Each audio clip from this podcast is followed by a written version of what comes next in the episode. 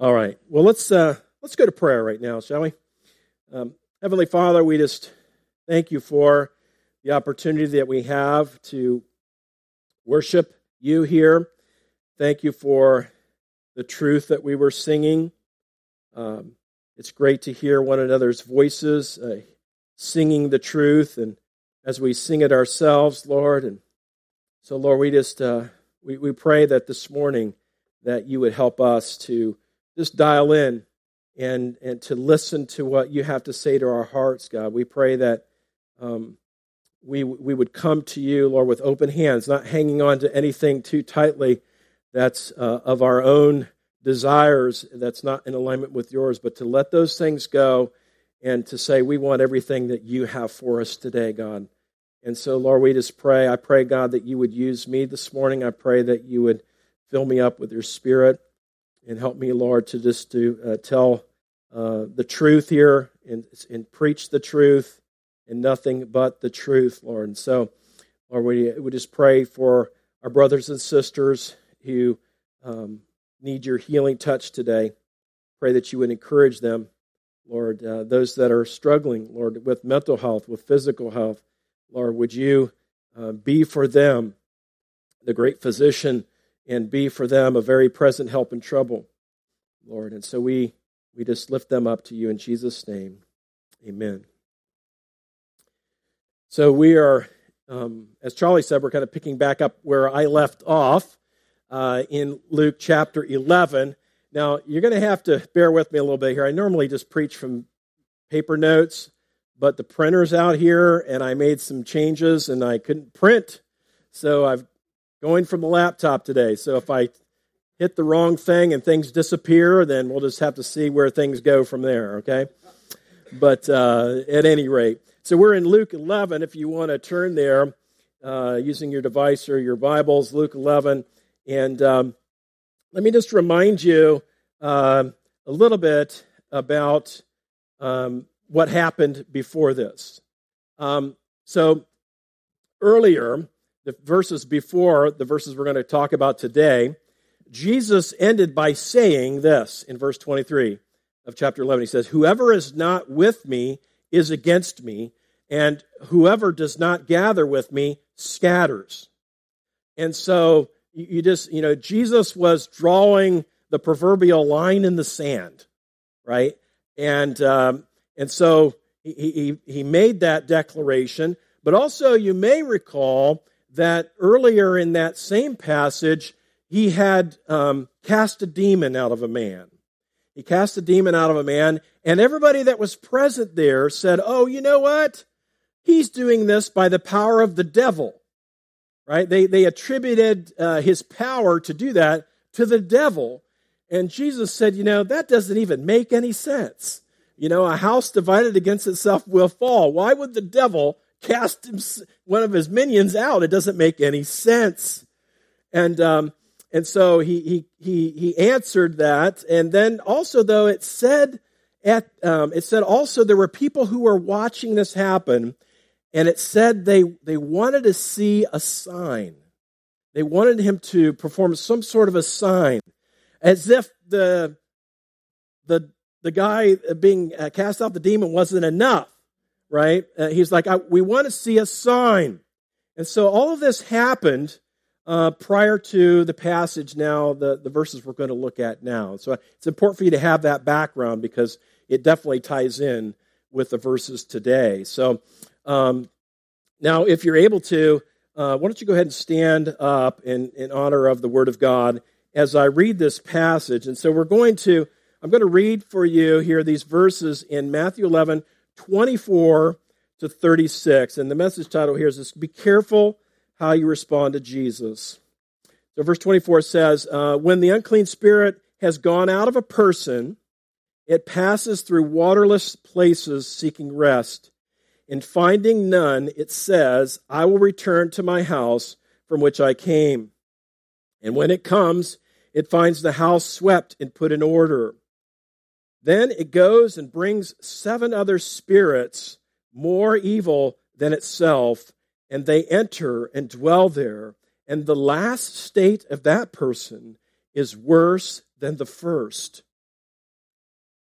As he said these things, a woman in the crowd raised her voice and said to him, Blessed is the womb that bore you, and the breasts at which you nursed. But he said, Blessed rather are those who hear the word of God and keep it. When the crowds were increasing, he began to say, This generation is an evil generation. It seeks for a sign but no sign will be given to it except the sign of Jonah. As, for as Jonah became a sign to the people of Nineveh, so the Son of Man, uh, so will the Son of Man be to this generation. The Queen of the South will rise up at the judgment with the men of this generation and condemn them. For she came from the ends of the earth to hear the wisdom of Solomon. And behold, someone greater than Solomon is here. The men of Nineveh will rise up at the judgment with this generation and condemn it, for they repented at the preaching of Jonah, and behold, something greater than Jonah is here. No one, after lighting a lamp, puts it in a cellar or under a basket, but on a stand, so that those who enter may see the light. Your eye is the lamp of your body. And when your eye is healthy, your whole body is full of light. But when it is bad, your body is full of darkness. Therefore, be careful lest the light in you be darkness. If then your whole body is full of light, having no uh, part dark, it will be wholly bright, as when a lamp with its rays give you light. This is the word of the Lord. Please have a seat. Now, um, have any of you? Uh, so that you know the remember the the game that the New York Times bought called Wordle, right?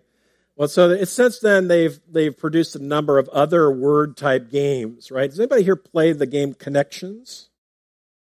Okay, yeah, there's a few of us.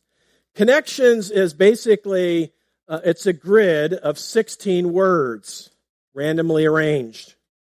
And you're supposed to figure out um, there are four groupings of four words, and you have to figure out how four words all grouped together in some sort of uh, rational fashion, some sort of logical fashion.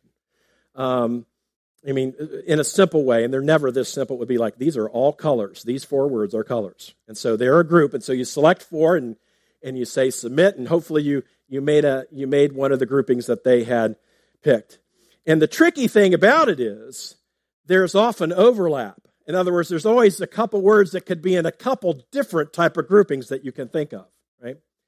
And so when I when I was uh, reading this passage, I'm like, I felt like I was playing connections. How do these fit together? Right? Initially like, how do these fit together? And I do think they fit together, and I think they really fit in, particularly when you think about what came before. And what came before there was just, you know, Jesus drawing the line in the sand saying, There's no neutrality with me. You're either with me or you're against me. And that's really where the first uh, handful of verses here in this passage lead us.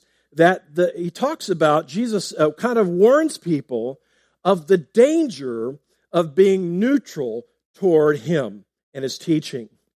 And uh, he uses this um, way of talking about casting out the demon, right? As you recall, verses 24 there says, When the unclean spirit has gone out of a person, it passes through waterless places seeking rest. Um, and, and people thought at that time that, you know, when you cast out a demon, it just kind of went out to the desert areas. You know, that's why uh, he's saying this. And, uh, and then it's looking for a new home right? If you cast it out of a person, and and it says uh, it, it, says uh, it passes through waters places and find none. It says, "I will return to my house from which I came." And when it comes, it finds the house swept and put in order. In other words, you know, there's no demons in there. It's all cleaned out, if you were, right? Um, but uh, the thing is, is that uh, as the phrase uh, goes, uh, nature abhors a vacuum. And uh, I think Jesus is saying the same thing in a similar way. Spiritually speaking, it's not enough to just be empty of a demon. It's not enough. right? And so then he goes on to say, he says, Then it goes and brings seven other spirits more evil than itself, and they enter and dwell there, and the last state of that person is worse than the first. Now, when you think about this, uh, you know, the whole, whole thing is he's like, cast the demon out, but uh, uh so think of that as kind of like a little bit of, uh, you know, so, so now what are you going to do? Are you going to believe in Jesus? He just did this incredible um, miracle and delivered you from the demon. But just because uh, there, has been a, an exit of the demon, it doesn't mean that salvation has come.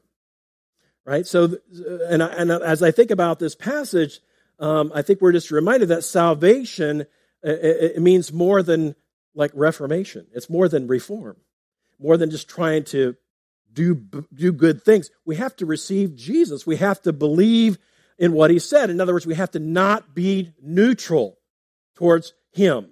We have to either receive him or reject him. There's no in between. And I think this little word picture that he's given about the demon is just trying to illustrate it. He's just simply saying, you know, the demon's out of there, then what's going to go in there? Are you going to receive Jesus and have the Holy Spirit fill you up, right? Uh, or are you just going to let the devil influence you like he has been doing? And I think that's his, his point, right? It's not enough to merely el- try, try and eliminate sin from our lives, just trying to try. Um, but we need to have the fullness of the Holy Spirit filling us uh, and helping us live for Jesus. So, um, you know, I, I, think Jesus is just simply saying, um, as we have said here in this point, the danger of neutrality with regard to Jesus is that, you know, what have you done with him? Uh, have you accepted him and believed in him and who he says he is, um, the Son of God, come in the flesh, right, uh, for our sins? And have you believed in him and received him as such? And he's just using this as, a, as just another illustration of that. And it's a good question. You know, everybody has to answer this. What have I done with Jesus? That is the ultimate question. And so, uh, if you're here this morning thinking that you can ride the fence, um, Jesus has said you can't. It's not possible. Because non acceptance is rejection, right?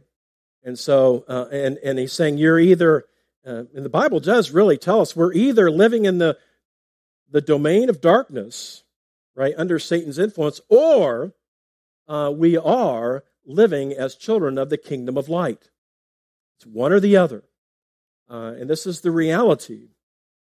And so, um, you know, I think about some people um, that that uh, maybe they come to church and and they experience the blessing of being around God's people.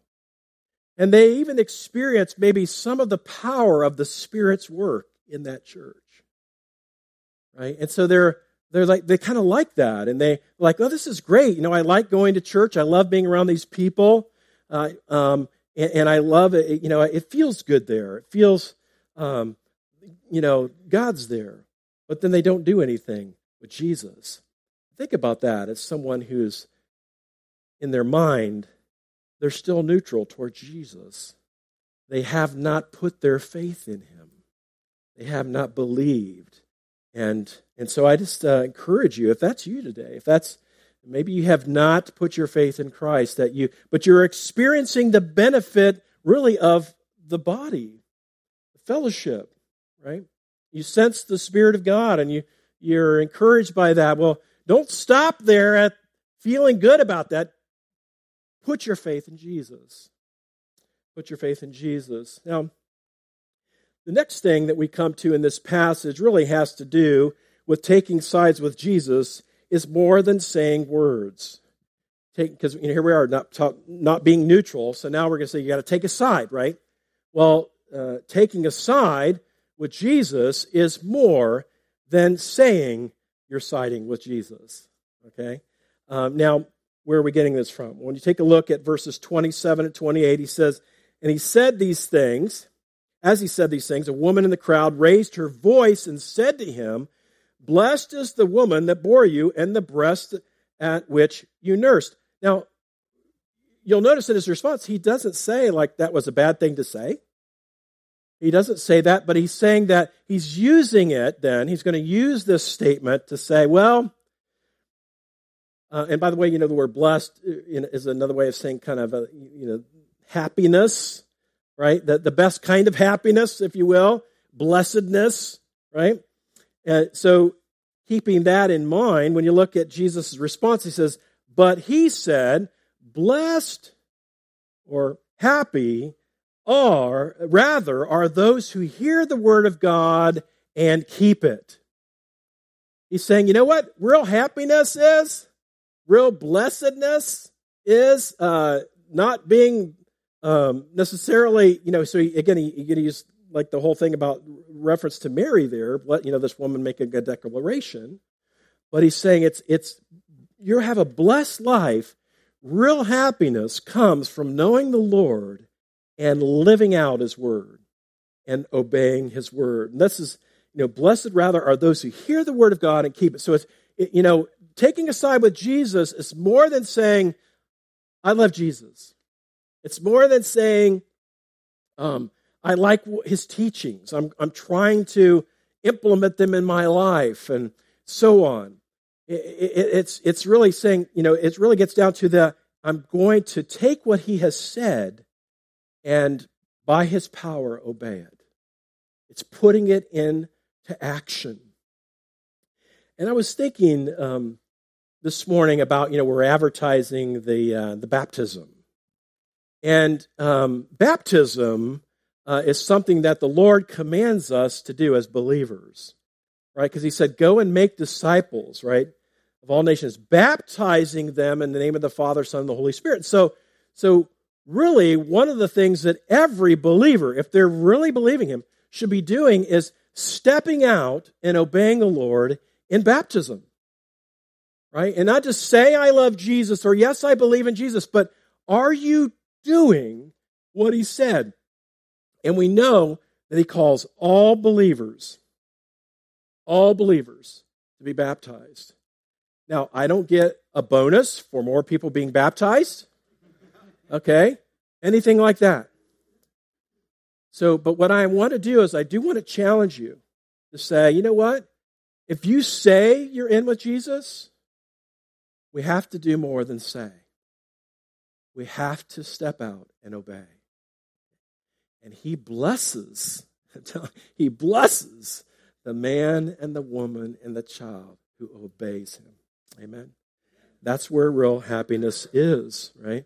Uh, real true blessedness. And so Jesus is reinforcing this. He's saying, you know, yes, uh, you, you can't stay neutral about me, and knowing you're not neutral is that you're obeying me. Now, we know we're not going to obey perfectly. Okay? We know that. That's why we need grace. But there has to be that desire in us, at the very least, and some seeing some um, movement in obedience in our lives, right?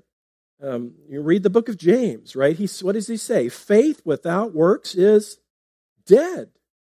It's not real faith if there's not some kind of evidence there beyond words. Words are just words, right? And so he calls us, calls us to follow him, and he calls us to obey.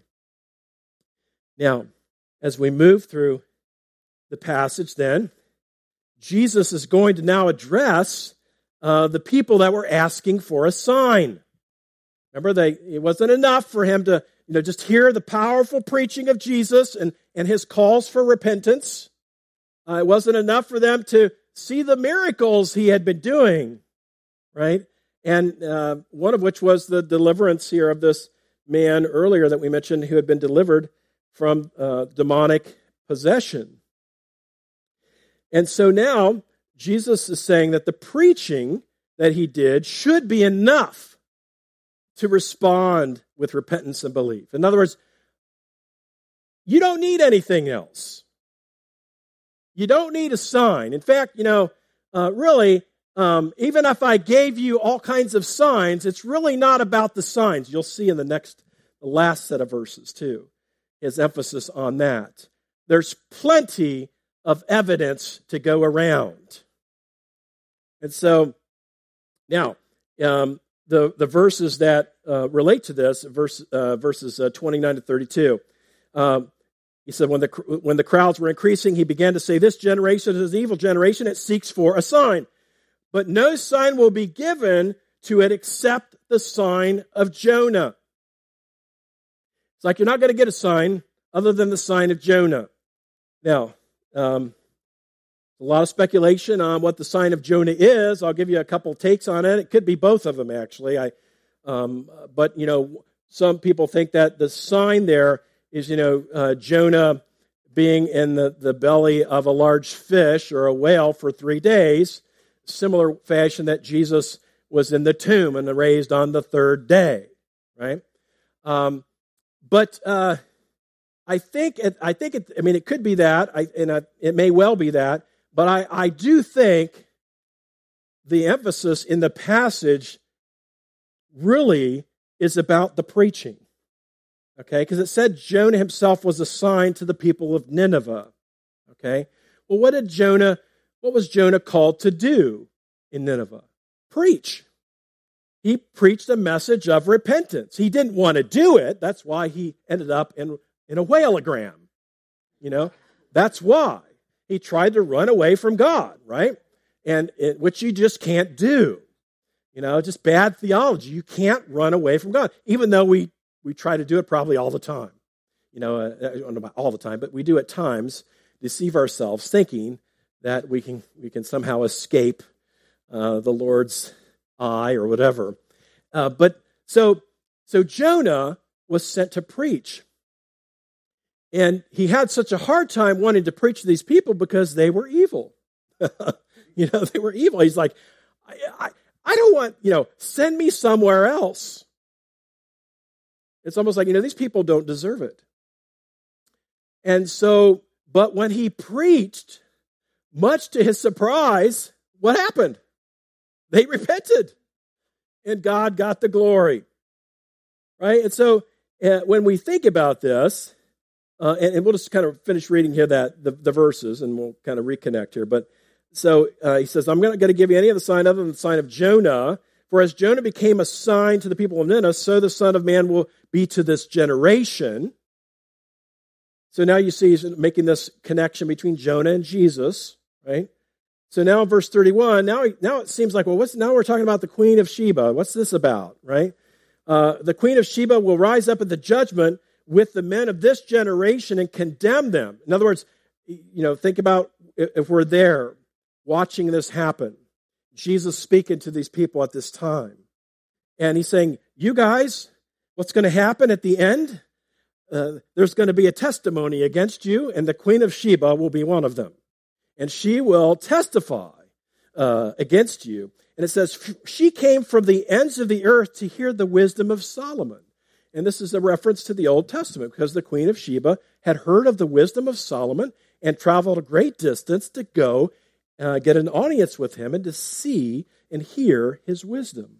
And she did that. In other words, she, she, you know, she heard about God working through Solomon and she went to great effort to go see that. She, in a sense, kind of wanted to see it for herself. And then, as it goes on, though, it says here, it says, but something greater than Solomon is here. Well, Jesus. Right? So you, you see, in this little section, he's saying that, okay, uh, this happened with Solomon and the Queen of Sheba, but somebody greater than Solomon is here. Jesus. And then he goes on in verse 32. He says, The men of Nineveh, right, the people that Jonah preached to, will rise up at the judgment with this generation and condemn it, for they repented at the preaching of Jonah. And behold, something, someone greater than Jonah is here. In other words, all the people that were hearing this is saying, You got Jonah's Lord here preaching to you. The people of Nineveh repented at the preaching of Jonah. You ought to be repenting right now because I'm Jonah's Lord. That's what he's saying. Jonah's Lord is preaching repentance. He's been preaching repentance, right? Telling people to turn from their sin and turn to God, right? And so I really think that that's what he's getting at. Although, you know, like I said, it could also incorporate the, the fact that, um, of course, when we're the, the occasion that we're reading this comes before the resurrection and the crucifixion and all that, right? So uh, he could be alluding to the future sign of the resurrection. Okay? But I really think that at the very least, there's the element of the preaching. And so, really, what we're, what we're seeing here is that Jesus is saying, listen, the proper response for hearing me, Jesus says, is you should repent. Turn from your sin and turn to me. That, that's the proper response, right? Not trying to say that you can remain neutral, right? Um, but you should repent. You should turn to me, Jesus is saying. Look to me. Believe in me. And this is um, ties right in with what we've been talking about. Just the, the, there is a there is a proper response to Jesus, right? It's not neutrality, but it should be one of turning from sin, turning to God, looking to Him for grace, mercy, and forgiveness that Christ offers, right?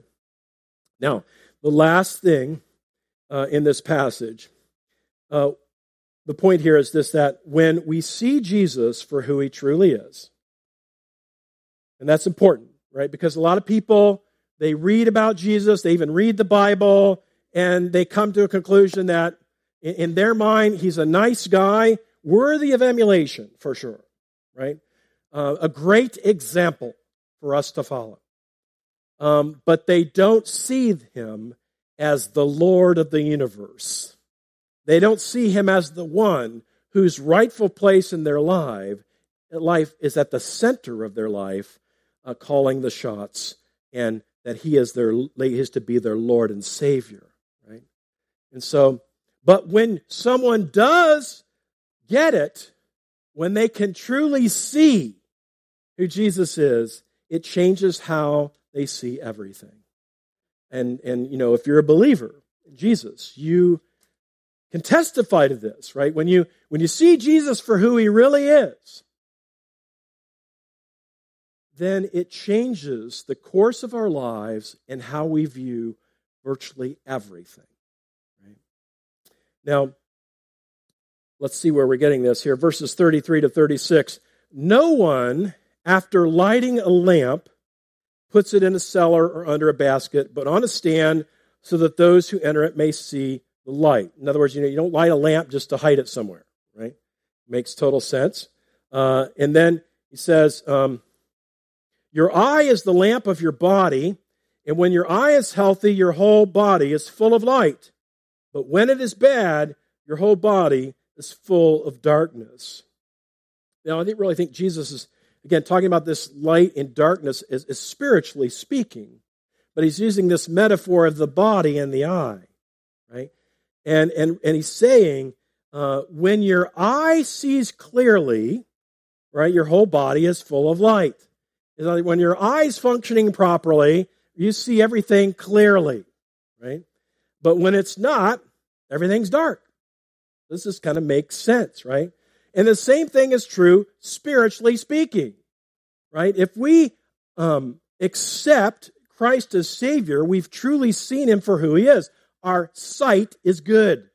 Our spiritual sight is dead on when you truly see Jesus for who He is, the Son of God right? The Savior of the world. And when that happens, uh, our whole body, it says, is full of light.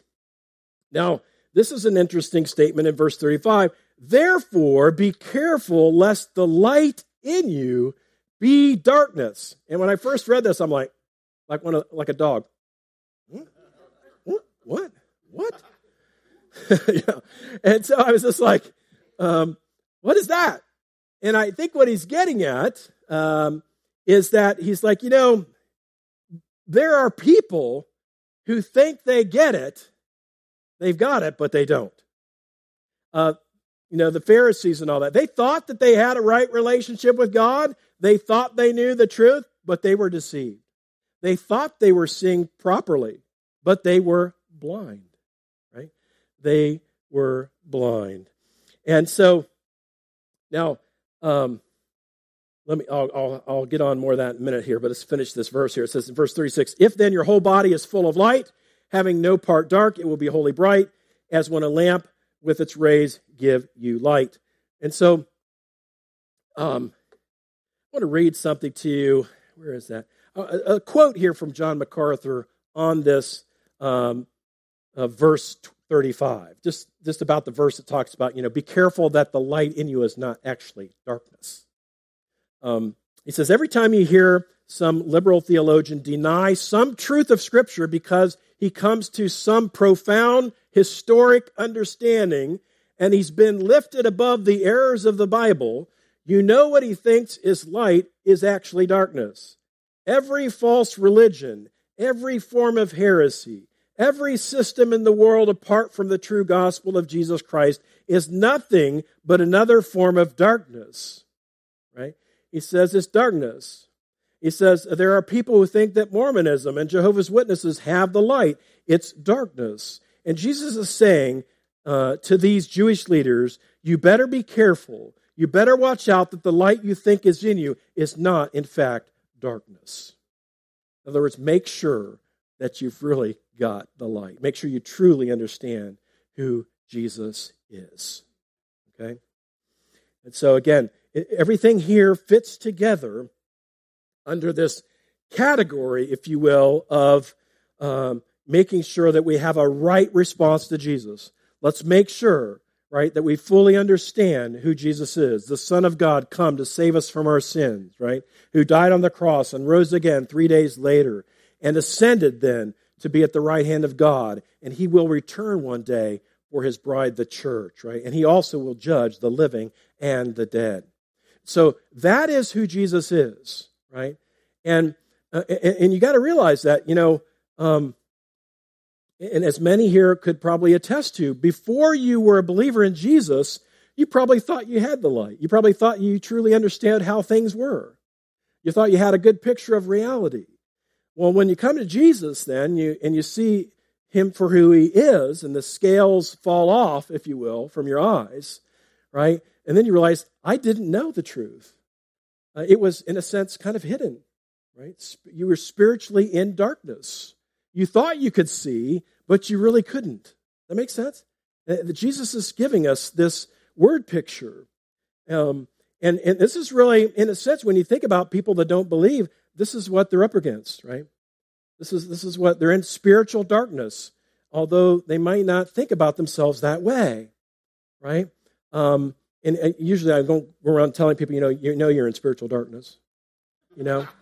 Um, you know, that wouldn't be the most loving way to lead with it, but it, it does help us like to have a proper perspective of what's going on. We're in a spiritual battle every day, and there's a spiritual battle for the hearts and the souls of men and women and children. That's reality. Right? And Satan wants to prevent people from understanding who the real Jesus is. He wants them to think that they can remain neutral. And to think that there are many paths that lead to God. Right? That's, that's so much a gentler message. Right? I understand why it's attractive. It's like, okay, it's very non confrontational. Right? Um, if you don't like confrontation, then that's a very appealing view. It's wrong, but it's appealing, right? Um, and Jesus, you know, laid it down. He he made many, many, many exclusive claims, right? Left no wiggle room at all. And so, um, uh, but but anyway, I, I, think as we look at this this passage today, and uh, you know, may the Lord help us to see that you know there's you know if you're a believer already, I think the application is clear in that you know there's the blessing, there's blessing in obeying the Lord. We've already received him as Lord and Savior.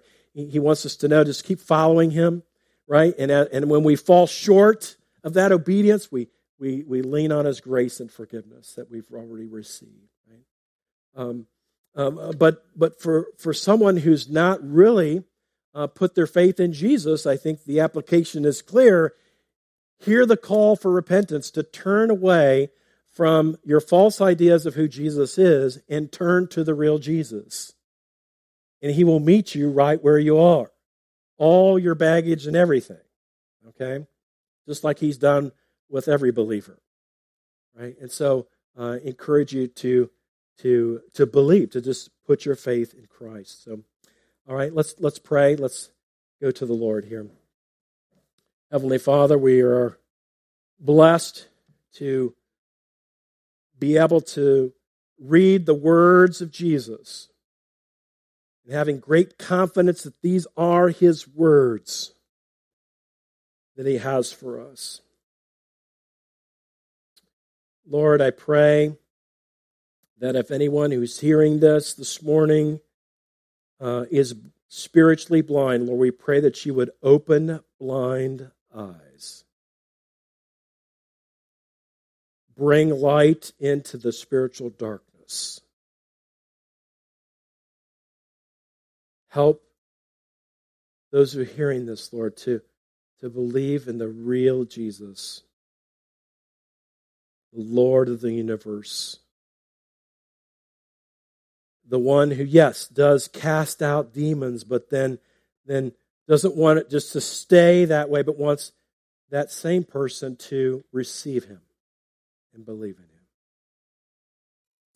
It's not about the amount of light. We've we all have plenty of light about who Jesus is. We, we, the truth is here. It's really about sight. Lord, we pray that you would grant spiritual sight to those that are spiritually blind.